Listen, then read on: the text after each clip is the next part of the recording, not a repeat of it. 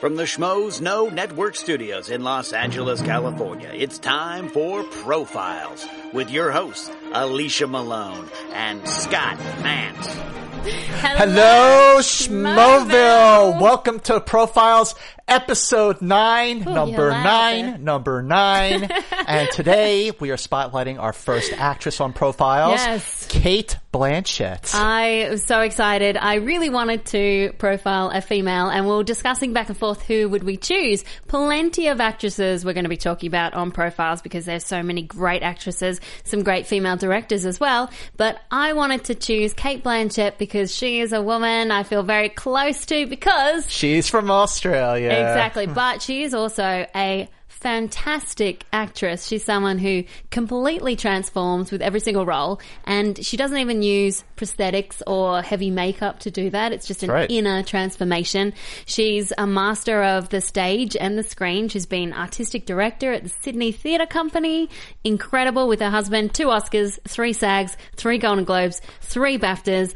Unafraid to jump in to some really complex characters who are not always likable. and they're always they're not not really leads all the time either. Yes. One thing I noticed is that even at this stage of her career, when she could easily just demand top of the title billing, she still does a lot of ensemble movies. Mm-hmm. She still does a lot of supporting roles. She goes after the material. And Cate Blanchett is an actress when you think of her, when I see her, what I love about her is that she's radiant. Mm-hmm. She is classy. She knocks it out of the park every single time, no matter how good or not so good the movie is. She makes it worth watching. She's elegant and she's so intelligent. Every single time I interview her, and I've interviewed her so many times over the years, I've been really fortunate to do so. Every time I go, I want to be Cate Blanchett when I grow up because she's just so fantastic. She's so fantastic. Beautiful as well. I remember the first time I interviewed her was in Sydney in 2008 for Elizabeth the Golden Age. It Yep. was the premiere at near the Sydney Theatre Company actually, and I was wearing this bright orange dress, this young blonde Alicia Malone, and uh, I was interviewing her, and I noticed how my dress reflected in her skin oh. because her skin is that pale and pure and gorgeous. She's just beautiful. I love her. I can't wait to talk more about her. Can we give a quick shout out to our t-shirts? Yes, we should absolutely do this. You see, now, as you know, every week Alicia and I wear movie themed t-shirts to go Yeah. along with whoever it is that we're spotlighting.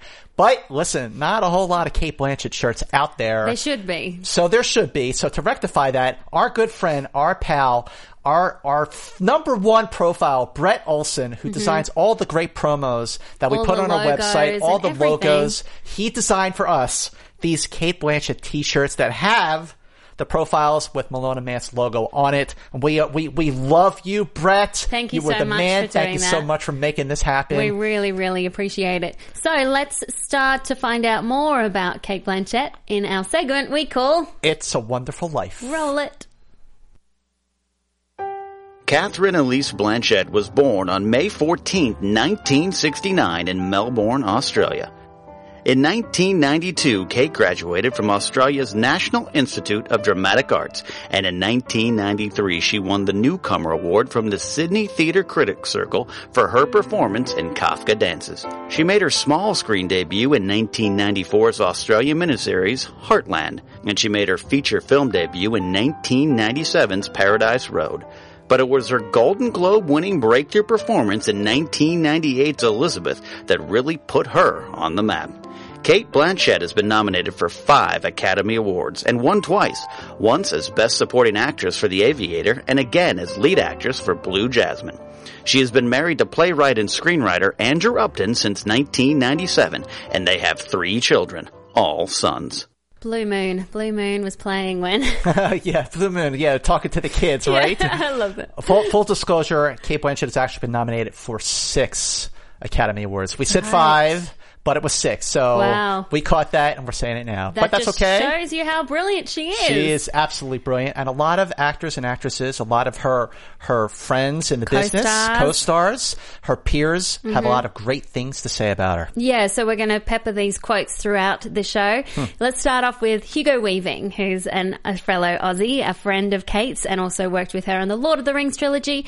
He says about Cate Blanchett that she is incredibly intuitive, highly intelligent, physically free and playful. Nothing that, like all the actors in in the oh sorry, nothing Oh, I can't even read it. Like all the actors in the Sydney troupe, Blanchett is classically trained. I got there. She has good theatrical sense and she keeps her feet on the ground. And of course, she's just gorgeous. And Brad Pitt, who co-starred with Kate in Yeah. Babel, and Benjamin Button, The Curious Case of Benjamin Button, says, you just imagine Brad Pitt saying this, oh, Kate, she's, she's mesmerizing.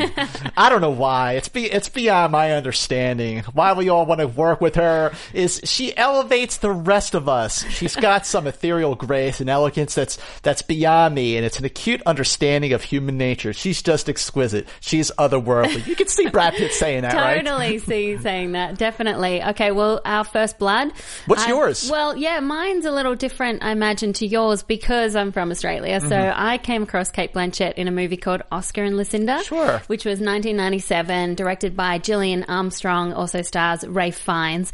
And I didn't see it in the cinema, as I say. I saw it on video, but I just remember noticing how much of a presence she had. I didn't know anything about her. I had missed her on the TV shows that she'd done, but I thought she was absolutely gorgeous. And then when I saw her a year later in Elizabeth, I was so excited. And as Australians do, when one of us does well overseas, we're like, that's our girl. So proud. Our Cate Blanchett. So proud. Yeah, and then from then on, I mean, she's just had an incredible career. Absolutely. And yes, my first blood is definitely Elizabeth. Came Yeah. out in November of 1998. Directed by Shekhar Kapur. She actually played the character twice.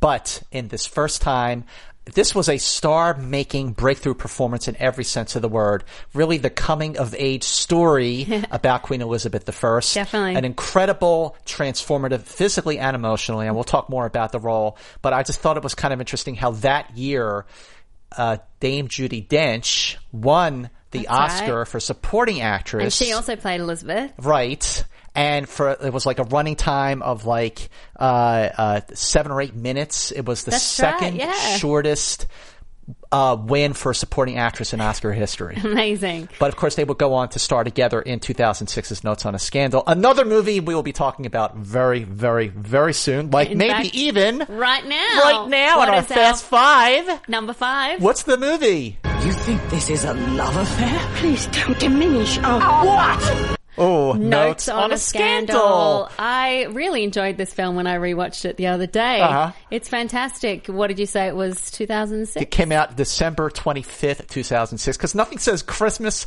like a good scandal. I know. Cate Blanchett plays this beautiful young art teacher who gets into this sordid affair with a 15 year old student. Ooh. And then Judi Dench plays this lonely, kind of strange woman who wants to uh, enter in a friendship or maybe more. Maybe a little more. Maybe a little bit. We'll let you be the judge of that. It's a very salacious movie, but what elevates it is the performances. You know, Dame Judi Dench, of course, never puts in a bad performance. We'll have to do a profiles on her one Oh, day. Oh, sure, yeah. She has the showier role, but Kate really humanizes this character and something I've noticed about Kate by watching all her films is she does pain really well. So even though she's playing a character who who does a morally horrific Horrible thing, thing, yeah, yeah. especially yeah, a teacher and a student, just horrible. You kind of understand her and you kind of feel sorry for her. Yeah, that's a good point. That's a good point because we're definitely going to talk about another character later on in the show who you could easily hate her. Yeah. But there's something about Cate Blanchett's performance that makes you sympathize with her, maybe even root for her in some ways. Mm-hmm. Now, in this film, like you said, it was salacious, it was sleazy, sort of a dirty, fun movie, accentuated by Philip Glass's very melodramatic score, which was fitting the material perfectly. Notes on a Scandal was nominated for four Academy Awards: Wow. Best Actress, Supporting Actress for Cate Blanchett, Adapted Screenplay and Score, directed by Richard Eyre, based on the book by Zoe Heller, and uh, just like you said, it's the performances really make the film, but it moves along at a really, really quick pace. And toward the end of the film, that scene where uh, Cate Blanchett's character Sheba puts on all the makeup Dresses up. and she breaks the mirror and she's goes outside where all the people have been gathered. Yeah. She's like, "Here I am!" I'm like, "What?" But it's incredible. and the scene where uh, we were talking about yesterday, where Judy, Judy's character, her cat dies, and Oh, then she yeah. expects Kate's character Sheba to come with her to uh, to say goodbye to the cat, and Sheba has to see her son in a play, and it's this real power struggle between these two women. And Bill Nighy, who plays the husband, is like, "What kind of spell does she have over you?" It's such a great blackmail It's a great relationship. scene. Yes, because because in the beginning of the movie, you're right. Judi Dench's character Barbara, she's she's lonely, she's bitter. I mean, she's very very much like in charge of like uh, the school. I mean, people look up to her and they fear her. Yeah. and because she she finds this newcomer in Cate Blanchett's character, and she's sort of circling her like a lion circles its prey, and then she drags her in, and then when she finds out what's going on, she blackmails her into being her friend. Yeah, and it's- it's really crazy. It's almost like a single white female type situation. Almost. Almost. But if it, if it hadn't been for this great casting, it could have just been a completely forgettable movie, like a B grade movie. But because of these two women, and I like how it explores two really complex female characters and then all the relationships that they have with each other, with husbands and students. And yeah, I I, loved I it. like the end of the film, like she's moved on to her next prey. yes. Whoa, you're like, oh, there she goes oh, again. Oh, God. A lot of, a lot of our friends in Schmoville had to say this about notes on a scandal. Rachel Cushing, who just, we just love Rachel. She's, She's the, the best. best. And this is, this is written like a true film critic. I have to say, Rachel, you should be writing reviews for a living. I believe that Blanchett's role in Notes on a Scandal pushed her into a whole new level of acting. Sheba Hart is neither likable nor strong, and yet, oh, interesting, Blanchett plays her with just the right amount of pathos. It's almost hard to watch as she navigates the perilous water she creates for herself by having an affair with a student, but it is terribly fascinating. I like that, terribly fascinating. I could watch this entire subtle dance with her and Judi Dench for hours on end and find that the entire film is such a compelling commentary on secrets, jealousy, relationship, and manipulation, and Blanchett holds the entire movie together with her quiet desperation. Whoa! That's a perfect way to describe the character. Quiet desperation. desperation, And that's why yeah. you feel sorry for her. Well, Mladen Kulik, hopefully I say that right. so just blame my accent if I didn't. Uh, I love this movie because it shows how gossip can ruin people's lives and not every secret needs to be shared. Very true. Well, I just have my own quick uh, Cate Blanchett story. You know, I interviewed her a few times over the years, but I'm a member of the Broadcast Film Critics Association, so I just get to go to the Critics' Choice Awards every January. Yes. And at the at the last award show, you know, in between the commercial breaks, all the critics get up and they go over to where the stars are sitting to like say hello and mm-hmm. everything. so I go over to Cate Blanchett's table and she's sitting there with her son. So of course I'm like gushing, like I'm like I'm fingers crossed, like I hope you win. I think you deserve to win. I love Blue Jasmine. So then her son starts showing me a card trick. Cool. and he was really good at it. So then the commercial starts and I had to go sit down. So two months later at the Academy Awards, I went up to her again and I just said, and she said, oh, hi. Like she remembered me. And I said, your son is really good at the card tricks. And she goes, oh, thank you. It's really, really sweet. You know, moments like that that make it kind of fun. Yeah, she's so lovely, just so approachable as well. Now she has many, many great scenes Oh, that yeah. she's done. So So, many. We have right stuff coming up. Um, this was hard to choose because I was thinking of scenes like in Babel, the Stitches scene where she's writhing in pain. Horrible, har-. Uh, yeah, Blue Jasmine, any one of those scenes. Yeah. Where she just completely loses it. But I'm going to go with a different one just because I think this is awesome that she did this. Hot Fuzz. Hot Fuzz. Oh, yeah, that's right. Remember, she had that uncredited cameo in Hot Fuzz where she played Janine, who was Simon Pegg's character, ex-girlfriend, also a forensic scientist. She's in a mask and a suit, so all you see are her eyes. Again, no credit for it, and she gave away her fee to charity. And the voice gave it away. Like you're like obviously you can't even see because she's covered. All you see are her eyes. But she started when I talking. I, was like, it. wait a minute. I I, I kind of thought, and then like everybody started talking about I it. I didn't till afterwards, and then someone said that was Cate Blanchett. Was, really? What? like that is awesome that she does this kind of stuff. That's very cool. And she also joked about it in interviews, saying that you know she's she's takes her acting seriously, so she wore that white suit for three to four weeks, twenty four hours a day, just to get the feel of what it's like to be a forensic scientist. And she got her eyelashes tinted too, so hard work, hard she preparation. will do it all for for even the smallest, shortest role. Love that. That's a class act. My my right stuff. Okay, yes, it is from Blue Jasmine. Like you said, it could have been any number of scenes. Mm-hmm. Of my my favorite line in the whole movie is when she's flipping out and she goes, "Who do I have to sleep with around here to get a Stoli martini, martini with a with twist of lemon?" but the scene that I love, uh, the scene that just really sort of packs in a, the biggest emotional punch is towards the end of the movie when she looks like she's going to get her old life back. You know, the high class with Peter Sarsgaard. He's a very successful businessman. He's an mm-hmm. aspiring politician. And, and of course she has lied every step of this relationship, not telling him what really happened to her husband, not saying that he had a son. So then they are shopping for rings on the streets of San Francisco. And there's Augie, played by Andrew Dice Clay, who was also really good in this movie. Yeah, he was. And he confronts her, ta asking about her son, saying, you know, people don't forgive and forget like this. And it just brings her whole world crashing down again. And Mm. Yeah. she just, like, just like that, loses it all over again. Gosh, well, a lot of details in her performance. nice segue into the last, last detail. which is all about trivia. So hit me with some trivia. I'm gonna hit if, you with uh, some trivia. See if I don't know this. Although, as a fellow Aussie, Aussie, Aussie, oi, oi, oi, oi. you probably know all of this already. After completing the Lord of the Rings trilogy back in 2003, not knowing that she was going to be called back for The Hobbit, but she kept and bronzed her ear, her, her elf ear prosthetics. Oh, cool. She had them bronzed. She had them bronzed. Yes, I didn't how cool is know that? That's awesome. I think Leonard Nimoy is the only other person who might have done something like that with his ears. I wonder if she had to unbronze them. right, For it's, you just to save money on the budget for The Hobbit. Yeah, I'm sure they had extra ears. Well, did you know that she is one of only 11 actors who have been nominated for Best Actress and Best Supporting Actress in the same year for different films? So 2008, she was nominated for Best Actress for Elizabeth the Golden Age and Best Supporting Actress for I'm Not There. Not many actors have that honor. Jamie Foxx, we Jamie were talking Foxx, about. Al Pacino, Al Pacino. another Kate. Kate Winslet has that honor. That's right. Yeah, but that's like It's an elite club. ele- eleven. That's it in all of Oscar history. 11. That's a good. That's a very good class to be in. Yep. Okay. Well, as of the, again, they bring in the Australian connection back into Cate Blanchett with Yeah. Alicia Malone. she is the only, and I repeat, the only Australian actress actress to win two Academy Awards. Wow. The only one. The now only that one. that is a that is a class. We act. have good actresses Yes, too. you do. A lot of good comes out of Australia. Well, she's also been in seven movies which have been nominated for Best Picture Oscars, and four of them would- have been in a row. So all her seven movies that have been nominated are Elizabeth in 98, Yep. Lord of the Rings Fellowship of the Ring 2001, Lord of the Rings The Two Towers in 2002, Lord of the Rings Return of the King in 2003, then The Aviator 2004, Babel 2006, and Benjamin Button Curious Case of 2008. Nice, very interesting. One more bit of trivia. This is more just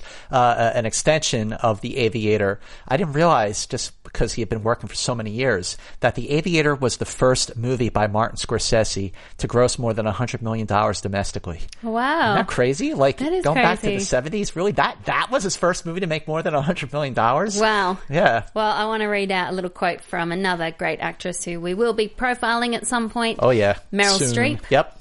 Meryl Streep that says that Cate Blanchett is an actress that is not only gifted and talented, she is above all a brave actress. One has to be brave, for example, to play in a streetcar named Desire on Broadway. I really admire her enormously and I'd love to resemble her. I'd love to resemble her. Well, that's an interesting quote. High praise. I'd love to resemble her. Because I think her. people people uh, say that they are both quite similar in some respects. in the sense that they just do great work. yeah. Well, coming in at number four and our Fast Five, JT.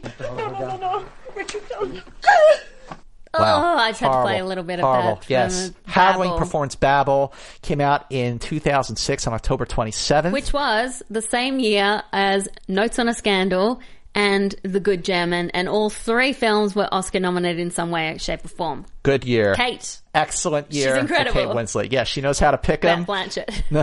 what did I say? Winslet. Winslet. oh, jeez. Cate Blanchett. Blanchett. Yes. This movie was nominated for seven Academy Awards. It won one for Best Score.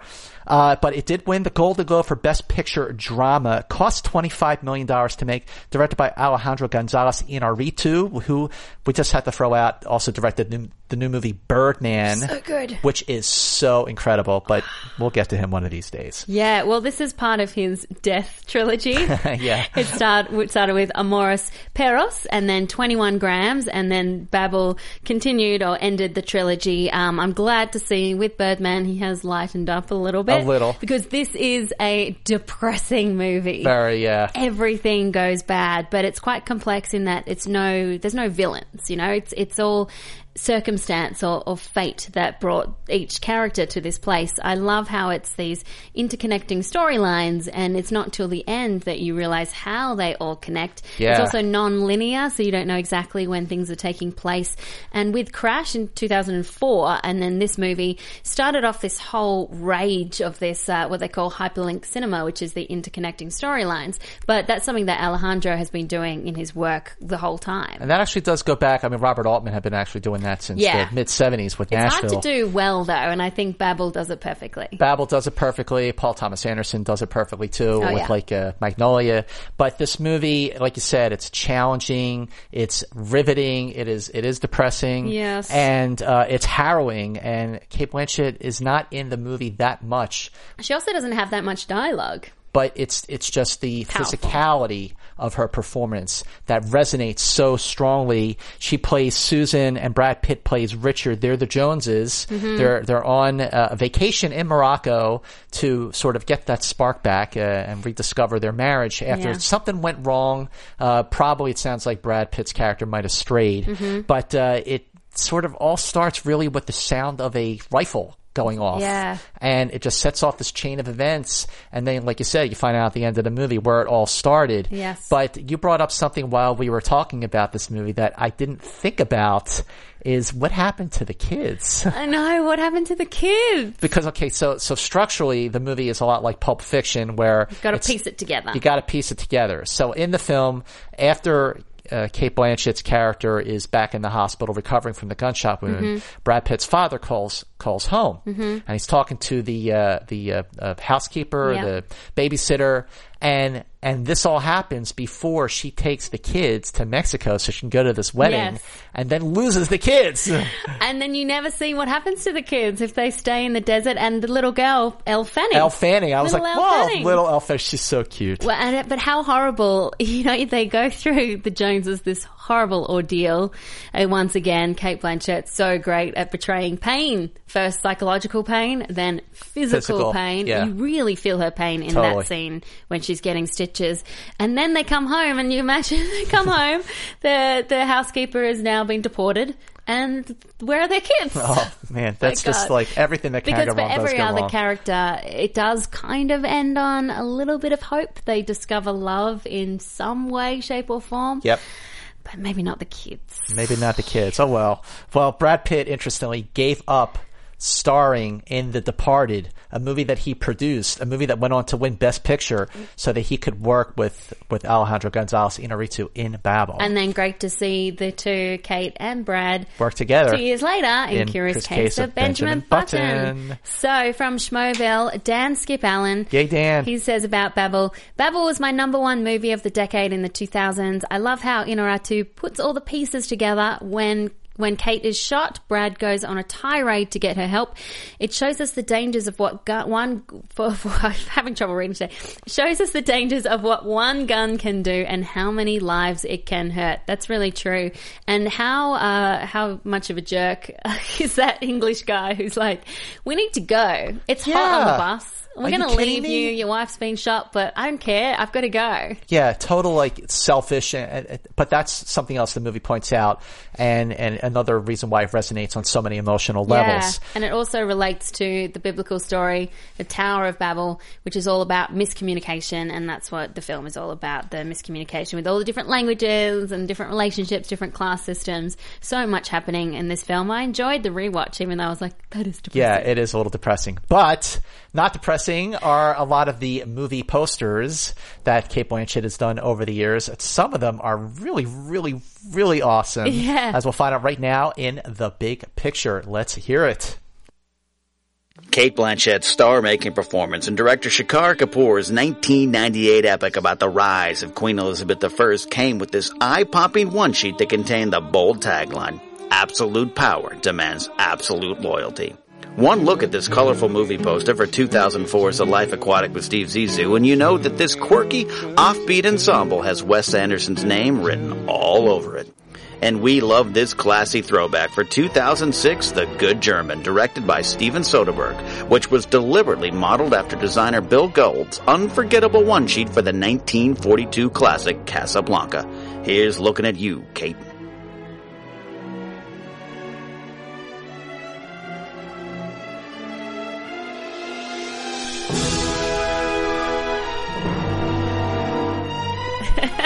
Epic music. Epic music. I forgot to cut off the music at the end there. Sorry, Chate. So it just kept going on because I love the music from the Good German so Yeah, much. it's a good soundtrack. And one day I'm going to get Ken, the pit boss, to actually watch Casablanca because he hasn't He, seen it. there's so many movies that he has not watched. Yeah, I need to sit him down. We got to take him to Alicia's film school. yes. Yes, definitely Yes, go to. Alicia's film school. Well, that brings us to the player. So many great movies, so many great characters that Cate Blanchett has played. Again, not all of them leads, but she still knocks it out of the park every Mm-hmm. time, including the now six times she has played this elegant elf in the Lord of the Rings trilogy and the Hobbit trilogy, Galadriel. Mm-hmm. And again, radiant, exquisite. She stands out. This is a true ensemble that could really just sort of uh, overwhelm the acting, the performances, because it's so much about the special effects and the material. But Cate Blanchett just really, really stands out in these movies, and I'm so glad that even after after all her success throughout the last decade, that she still went back and and did the Hobbit movies, even though they're very small roles. I agree, and she has that ethereal quality that really works for the Elf Queen. I also love when she plays a villain, Yep. like Marissa in Hanna. Great. Great film. I mean, this was all based on fairy tales. So Marissa is, is the Wicked Witch, and Joe Wright, the director, also says sort of based on one of his teachers. Sounds scary. Uh, chillingly real, as Kate always plays it. Very well dressed, and I love when Kate was doing interviews. She joked about it by saying like. I'm a horrible person and it's just now coming out in my work. But this is a this is a role that Marissa she it, it's a great villain. Like she mm. chews her scenery. It's the kind of role that they they always say it's better to play the villain because you get the better role, the better lines, and that's very obvious in this movie. You can just tell that Cate Blanchett is is loving, relishing the part to play someone so deliciously evil. She is a, a ruthless lunatic in this Yeah. movie. Now, I wanted to talk about an Australian character, Tracy, from a movie called Little Fish. In 2005, straight after doing The Aviator, this is why I love Kate, she went back to Sydney to do an indie film and she played a recovering heroin addict who's struggling to stay clean when everyone around her is trying to drag her back into that world. Yeah. She's unbelievable in the character, of course. And she says just so amazing that she went straight from playing Katharine Hepburn, who was so glamorous in Hollywood, to this character Tracy, who was greasy haired and wore unflattering clothes. And she just makes that switch so uh, effortlessly. Well, the other role that we have to mention in our player is Bob Dylan. Yeah. Or as as in like this a, film, a facet of a Bob facet of Bob Dylan's Dylan's personality, and the character, the facet she plays is Jude, which I love.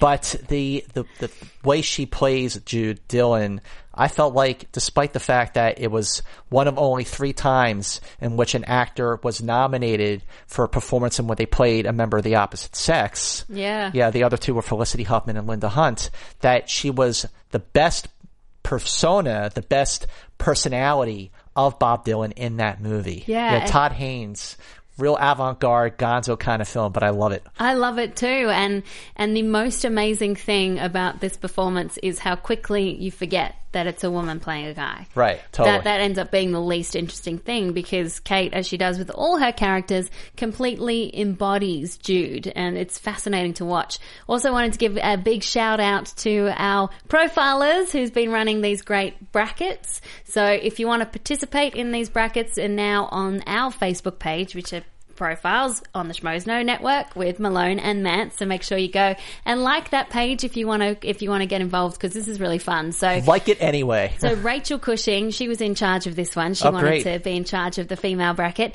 and so they they pitted two of Cate Blanchett's performances against each other. And Steve Zissou, who starred in Go The Life Aquatic with Kate Blanchett, and Rasika also helped to roll these out.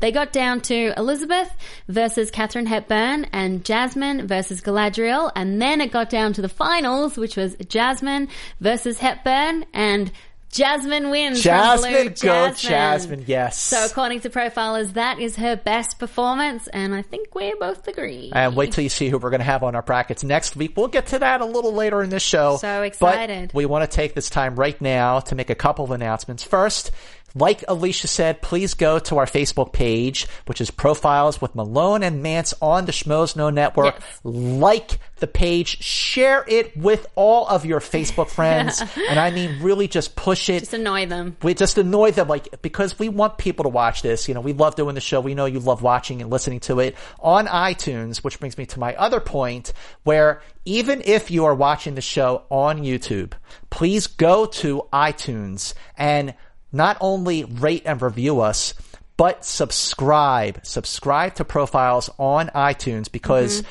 so, some problems we've had lately where even if you think you've already subscribed the odds are that you will, will have to resubscribe. So please stop what you're doing. Put the show on pause. Go to itunes. Go to profiles. Subscribe rate and review us. We really need this Yes. to survive. This is very very very And you can also watch us on YouTube, which is youtube.com slash schmoesknow podcast. You can see all the shows from everyone that they've been doing Guilty Movie Pleasures, Jedi Alliance, the main Schmoes Know movie show, and of course profiles. So give us a little comment because we read all of them. We try We to do read we try all to of them. respond to every single one if we can. It's all about you because we know you love movies just as much as we do. Mm-hmm. And we think you know just as much about Cate Blanchett as Alicia Malone. Let's see. Let's see show. in quiz show. You ready, my friend? I'm going to hit so. you up. I again. I'm just. This is. this is. I'm just throwing you a bone here. If I get it wrong, I'm going to blame my cold. I, I'm throwing you a bone. Oh, I got one too. I got one too. Oh well. well Doesn't surprise me. here's the deal. Are you ready for this? Yeah. Okay. In the movie Blue Jasmine, Yes. what is Jasmine's real name? Janine. Is Right? it is it Janine? Yeah. Is it Jennifer? Yeah. Is it Jeanette? Or Oh. is it Janelle? Actually, it's Jeanette. Okay, I she wins again. Almost got it wrong, but then Every I got it time right. she gets this right. And I probably gave you my cold when we were sitting next to each other watching Nightcrawler yesterday. yes, thank Sorry. you. Okay, here's one for you. Which of the following Oscar-nominated roles did Kate turn down? Ooh, Was it Roxy Hart in Chicago? Was it Virginia Woolf in The Hours? Or was it Sarah Pierce in Little Children? Oh man, that is tough. hard. Oh, that's a tough one. Sorry. Oh, say that again. The A, B, and C. Say that Okay, again. Roxy Hart. Roxy Hart, Chicago. okay. Virginia Woolf in The Hours or Sarah Pierce in Little Children? Is it Roxy Hart? It is. You just gave me the answer. I know. I wanted you just you to winked win. at me. I want you to win. Oh, you're so nice. That was. Thank you for being so generous. I appreciate that. Thank you. This way I don't look so bad. Let's go. I just realized how hard it was, so I was like, I'm going to help But that's a great question. That's the kind of question we should be doing in quiz show, by We've the way. never, have we seen Kate sing before? No, that would be interesting. No. Roxy Oh, that would have been great. Oh well. Oh, there's still plenty of time for her to do a musical. Yes. Coming in, uh, back to our Fast Five. Yes. Coming in at number three on the Fast Five, my friend. Let's hear it. Hunt the flesh, kill the flesh, eat the flesh. That's the uh, male sex all over. Ah, the Aviator, released on December 25th, 2004, directed by Martin, Martin Scorsese. Scorsese. This movie was nominated for 11 Academy Awards. It was the most Amazing. nominated movie of 2004. Won five, including number one for Cate Blanchett, Best Supporting, Actress. Incredible plays uh, Katharine Hepburn, who is one of my favorite actresses. We will definitely be profiling her at some For point. sure, She's yes. so iconic. Originally, the role was going to go to Nicole Kidman, but then she couldn't do it because she was contracted to the Stepford Wives. Oh. So Kate stepped in. Yeah, I know. Lucky for Kate. Lucky And- for Kate. Because Kate really has the the brashness and the ballsiness and the sexiness that Katharine Hepburn really had. And Kate, with all her roles, does an intense amount of research. So she read everything she could on Katharine Hepburn. She also rewatched all her movies, including many of them at Martin Scorsese's house. Nah, can you So imagine his could- screening room? Yeah, so she Whoa. could watch it on the big screen she hadn't seen some of those movies on the big screen. So she studied her performances.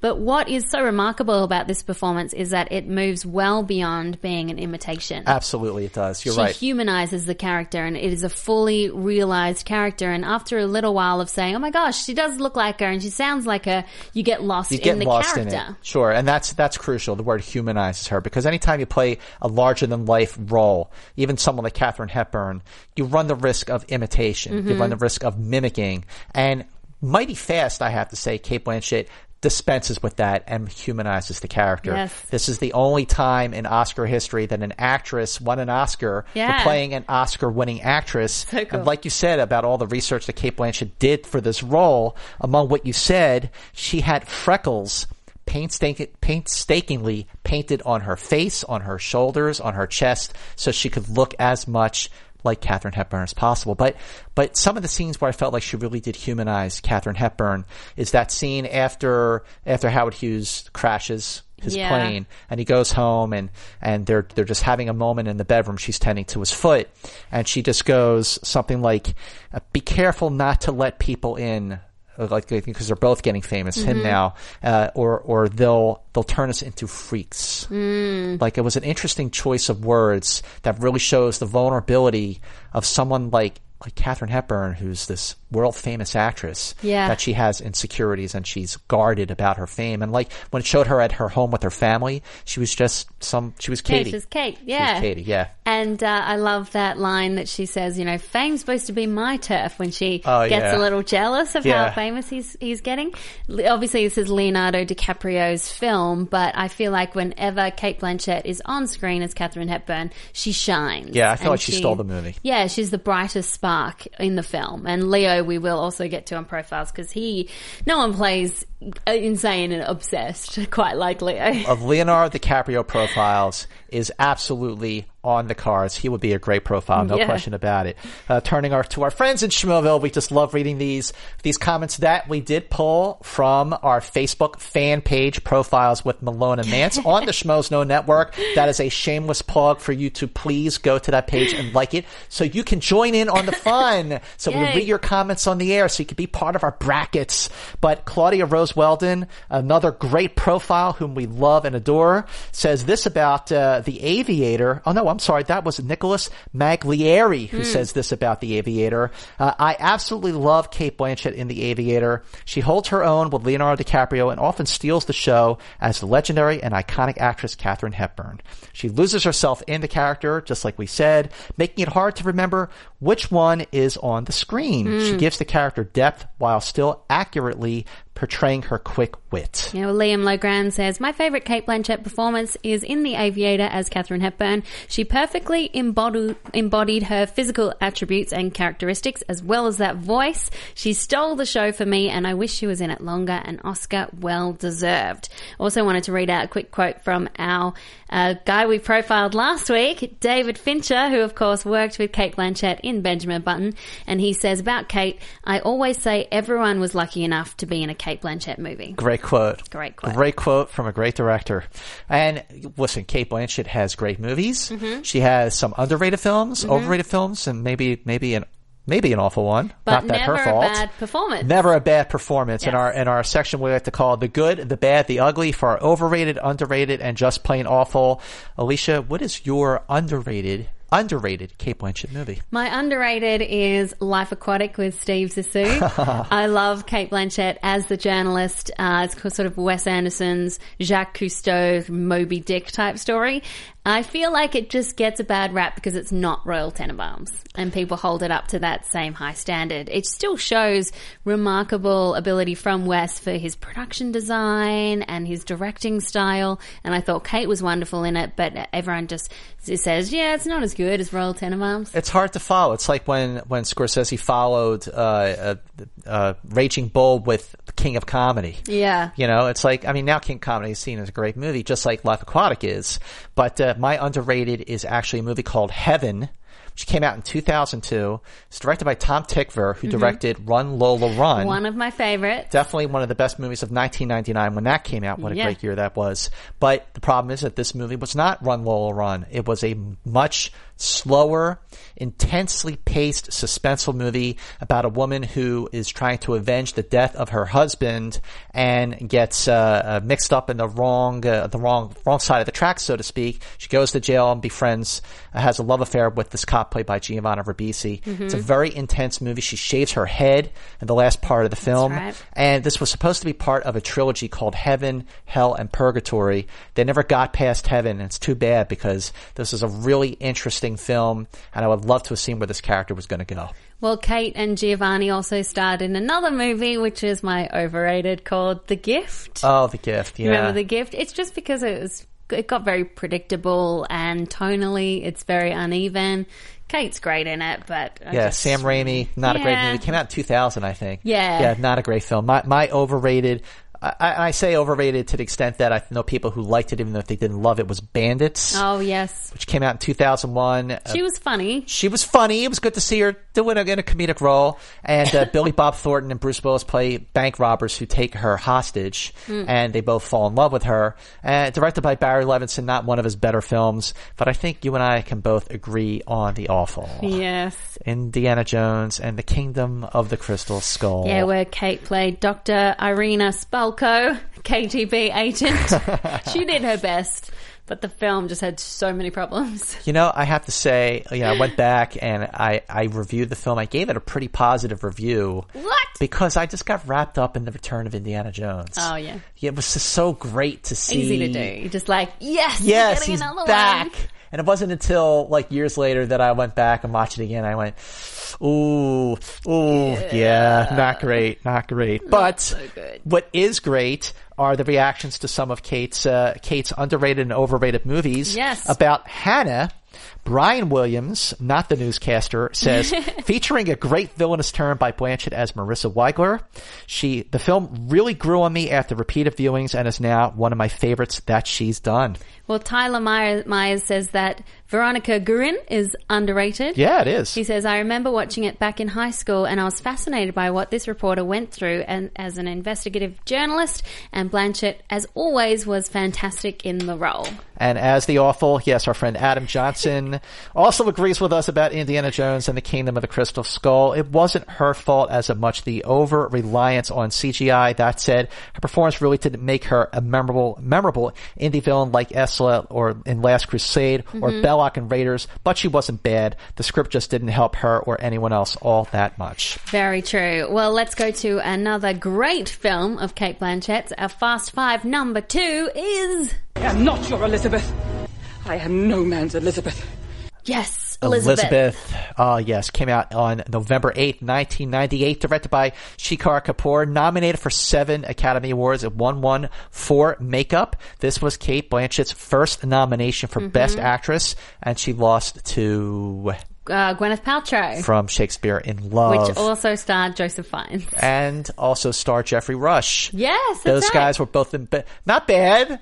Two actors in two Best Picture nominees, one of them that actually won. Yeah. But Kate did win the Golden Globe for Best Actress in a Drama, so at least she got some, uh, something to take home from that movie. Hmm. This is a, I think it's an epic film, and again, I just love, it's such a strong character who is surrounded by by betrayal by her mm-hmm. own people. And she sacrificed so much about herself and her soul and she prevails. I love the last scene of that movie when she is become oh, yeah, the virgin, the Virgin Queen. yeah it's so shocking and and haunting that last image of her like that Yeah.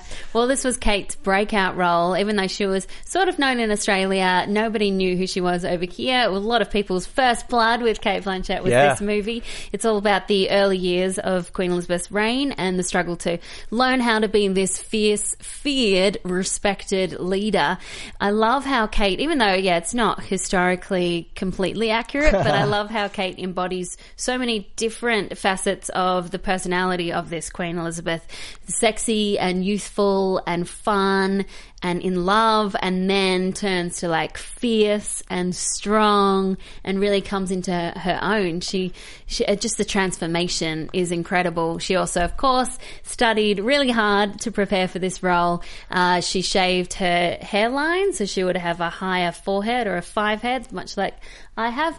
Oh, no, she Come on. read a lot of Elizabeth's letters because she felt like if she read the uh, books on Elizabeth, that maybe the person who wrote the book might be tainted by their thoughts on Queen Elizabeth or their thoughts on a female monarch. So she wanted to read everything from Elizabeth's perspective. So she really got into that. Interestingly, Shekhar Kapur found Cate Blanchett through the trailer for Oscar and Lucinda. The trailer. So he didn't watch the whole movie. He I think he saw, saw the, trailer. the trailer. He was like, "That's, That's it." the one. Because other actresses considered for the role include Nicole Kidman, Kristin Scott Thomas, Emily Watson, Juliette Binoche, Helena Bonham Carter. And I understand that Meryl Streep was actually turned down for this Oh, movie. wow. Only the third time that ever happened in her career.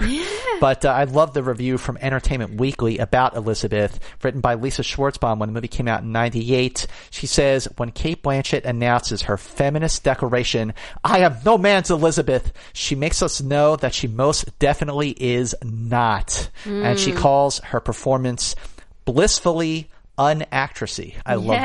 that. Blissfully unactressy. And her co-star Geoffrey Rush and Elizabeth had this to say about Cate Blanchett. I had seen one of Kate's school productions and was pinned to my seat thinking, who is this extraordinary creature with this maturity of performance, yet who yet is still in drama school. Even when she's doing nothing, you get this interplay between vulnerability and assurance, flickering from one to the other, which I think for the queen is a breathtaking. Yeah, Yes. I love that, and I love Kate in this role. I love what you said about that. Uh, the quote that "I'm no man's Elizabeth." I spoke to Kate recently at the Women in Film Awards, where she was getting uh, honoured for her body of work and the stuff that she does to support other women in, in film. And you know, that's something I get a little bit of criticism for for No doing way. it. But you're a supporter as well. Big of supporter. More female, interesting female characters on screen is what we need, and that's something that Kate definitely brings to the table. And I love how outspoken she is about the things she believe, believes in. I think that's something that I definitely look up to. Absolutely. Well, if you like Cate Blanchett, Yes. you might want to try an adaptation or our adaptation segment where we say, if you like this person, try this, try these people. And listen, Cate Blanchett is obviously in a class all by herself, but in terms of the elegance, the radiance, the the the level of commitment to her performances, there are a couple of actresses I put her in in the same league with to an extent. One of them is the other Kate, who I mentioned before, Kate Winslet. Yes. And just because obviously beautiful, a great actress, but not afraid to take on challenging roles. Exactly. I mean, she won a supporting actress uh, role for The Reader, and that was not a glamorous role at all. And and it, it's it's she she works a lot. Mm-hmm. She she is very prolific and always knocks it out of the park. Another one we were talking about is Jessica Chastain. Oh, yeah. She is building such an incredible body of work and she, like Kate, really embodies every character that she's in and she, uh, she elevates every film that she stars in and I think we've got big, big, big things to come with Jessica Chastain. Oh, she's yeah. one of my favourites. Also wanted to read out Claudia Rose Weldon's Yay. views on Elizabeth before we move on to our next film. And Claudia says, though she may have won Oscars for Aviator and Blue Jasmine, Cate Blanchett's best performance is at the ti- is as the title character in Elizabeth. She connects so well with the woman and the legend that the Queen was, and this understanding makes her one of the most memorable portrayals of royalty in the past years. Additionally, her chemistry with and dominance of Joseph Fiennes, Chris Eccleston, and the late Richard Attenborough gives romantic, competitive, and diplomatic edges to work with. Her performance is more than a caricature of a powerful monarch. It is a woman divided by her need for a personal life and her need to do what is right for the people she governs. Also, we were talking about Elizabeth. I forgot Daniel Craig was in it. Daniel Craig, you're like wa- watching this movie because I hadn't seen it in a while. Rewatching this film, you're like, what? Daniel Yeah. Craig is a killer priest. what is up? But hey, you know that's part of the fun of going back watching these older movies. Yes. you know where you watch these performances before they got really big. I love that. It's so awesome seeing Daniel Craig in, in such a small but crucial role like this. Oh, Craig, as we say in Australia. Daniel you- Craig. Craig, Daniel Craig. Daniel Craig. Long. Oh, Craig, Yeah. Craig. And okay. then here they say Craig. Okay, Craig. Yeah, they say Craig. Daniel Craig. Okay, Okay. Craig. So when we do a profiles on Daniel Craig, Craig. Daniel Craig. Yeah. sounds the same when you say it. All right, let's go to our Fast Five number one. Number one, JT. Blue Moon was a song that was playing. You know the song Blue Moon. Yeah, that's when she's talking to the kids. She's like, you know the song Blue Moon. The kids are like, what? Blue Jasmine. Blue Jasmine. Boy, this is absolutely the performance of her career, Yes. released on July 26, 2013, written and directed by Woody Allen, nominated for three Academy Awards. It won one. Hello, Best Actress Cate Blanchett. And I love her Oscar speech when she goes, Julia, Julia, hashtag suck it, Yeah, Julia Roberts. it. And wait, she also says, I love this. This is a great, is a great for supporting women in film. And she goes, the earth is round, people. Mm-hmm. Yeah, the earth is round, people. Yeah, like come on, you know, you gotta get, again, a great supporter for women in film. Like this is a great movie. I think this is one of Woody Allen's strongest films, and definitely that has a lot to do with Cate Blanchett. Again, like you said, her strongest performance of, of all, in my opinion. Essentially, it's a modern version of Streetcar Named Desire, and Jasmine is is sort of a Blanche Dubois type character. She's incredible, Kate, because she's able to portray the fragility, the vulnerability, then self delusion. she's kind of she's an annoying character. She's a frustrating character. She's a funny character. She's a tragic character. Tragic. And to be able to bring in all those elements is just incredible. I also love the way this film is structured because the first time you're watching it, you're not quite sure what happened to all these characters, the flashbacks, and then you finally find out what happened to the husband, and the story slowly reveals itself. And that ending, The ending, oh, it's oh devastating. Oh my gosh, when she's on the park bench babbling, and you can imagine how easily that could happen. It's a it's a riches to rags story. Riches to rags. And I went back to the review I wrote for Access Hollywood last year, and I wrote, the genius of Blanchett's haunting, tour de force performance lies with her ability to make her a vulnerable, sympathetic character that you can't help but root for, even when she is not fully deserving of that compassion. It's true. It is so true. And that's watching this character, the wife of this sort of Bernie Madoff type of, type of mm. character, watching her fall into a tailspin, watching her unravel, watching her, her deep in the throes of a psychological breakdown. It's uncomfortable, but also funny mm-hmm. because there are some great lines in this movie, courtesy of Woody Allen. But just, just, the question is, okay, I'm, I'm assuming most people have seen this movie by now, but when she finds out that her husband, Alec Baldwin, has been cheating on her, Yeah. she calls the cops on her husband about all his financial business practices, which are mm-hmm. obviously not legit. And he, of course, goes to jail, hangs himself, dies. And then she winds up getting the brunt of all the legal, financial things that she has to now provide. She loses everything. Mm-hmm. So, do you think she did the right thing by turning in her husband? I think so, but you know, I think she obviously didn't realize the repercussions. Right. So she should have been a little smarter and maybe got him to sign a few things, giving like waiving any uh, liability from her before she did that. I guess it, she didn't realize how how much of a snowball effect this She was desperate.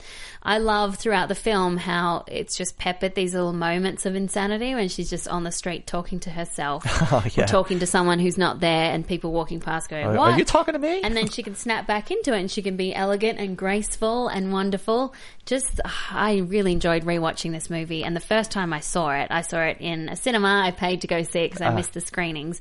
And I just couldn't believe how great Kate was. It was like, oh, she needs that Oscar. I'm so glad she won. I remember when I saw this movie, it was like the day after I got back from the San Diego Comic Con. No, and I was exhausted. And I was driving to the screening thinking, I don't know, maybe I should see it another time. I don't want to go watch a movie when I'm feeling this tired and out of it. But within 10 minutes, I, I sat forward on my chair, as you now know that I do when I'm really into a movie. you and do. I was literally like, whoa, I mean, this is an amazing performance. I sat forward and I just went, this is the kind of movie where, where this is the kind of role that is an Oscar worthy role in every sense of the word. And there are certain, certain roles, certain performances where you just know that they are going to win the Oscar. Look at Jamie Foxx in Ray. Look at Natalie Portman in Black Swan. Uh, these are, and this is that kind of role. Jasmine is that kind of role just Iconic. You, you know that they deserve to take And home you can't imagine anyone else doing that role. No way. She's so good. Well, Cole Boone loves Blue Jasmine. He says Cate Blanchett's performance in Blue Jasmine is an unhinged, spellbinding achievement that truly showed how she can really transform into a character. Well known for playing the sophisticated roles, her performance as Jasmine is a departure from the norm, where she plays a mentally and un- emotionally unstable woman with complete ease and brilliance. Woody Allen tends to to get some of the best performances out of his actors and actresses, and with Blue Jasmine, this may arguably be Cate Blanchett's best yet. I, Yeah, I agree. agree. I think she's got more to come, but so far it's her best, and also one of the best female characters in a Woody Allen film, in my Yeah, opinion. in a while. It's definitely in, In a, long time. I Yeah, mean, Annie obviously Hall. Annie Hall. Hello. but but that was 77. So yeah, it's definitely in a long time.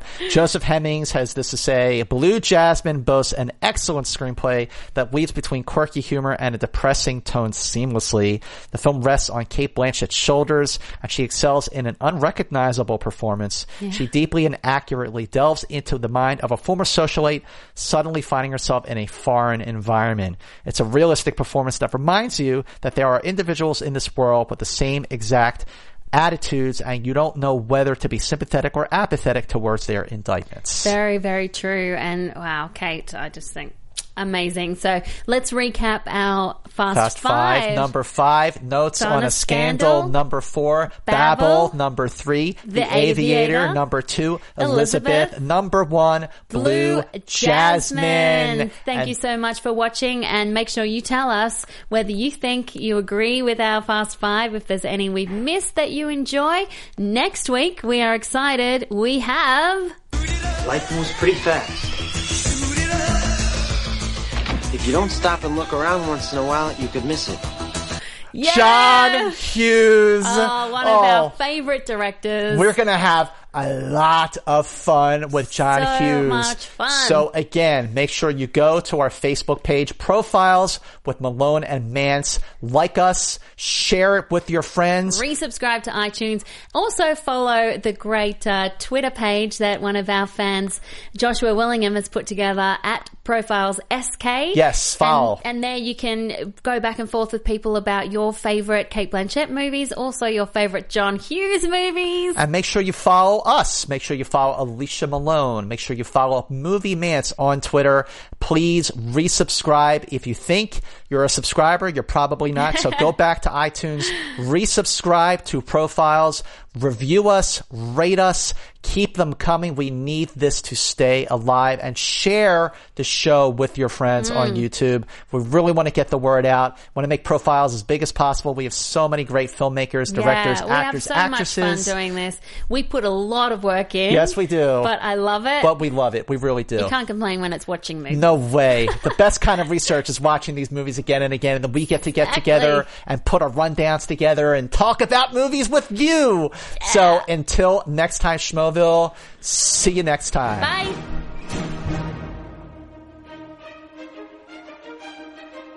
From producers Christian Harloff, Mark Ellis, and the entire Schmoes Know Network crew, we would like to thank you for listening to Profiles with Alicia Malone and Scott Mantz. Special thanks to Kevin Undergaro and Maria Madunos, the author of Every Girl's Guide to Diet and Fitness, in stores now. Be sure to subscribe to Profiles on iTunes and rate and review the show.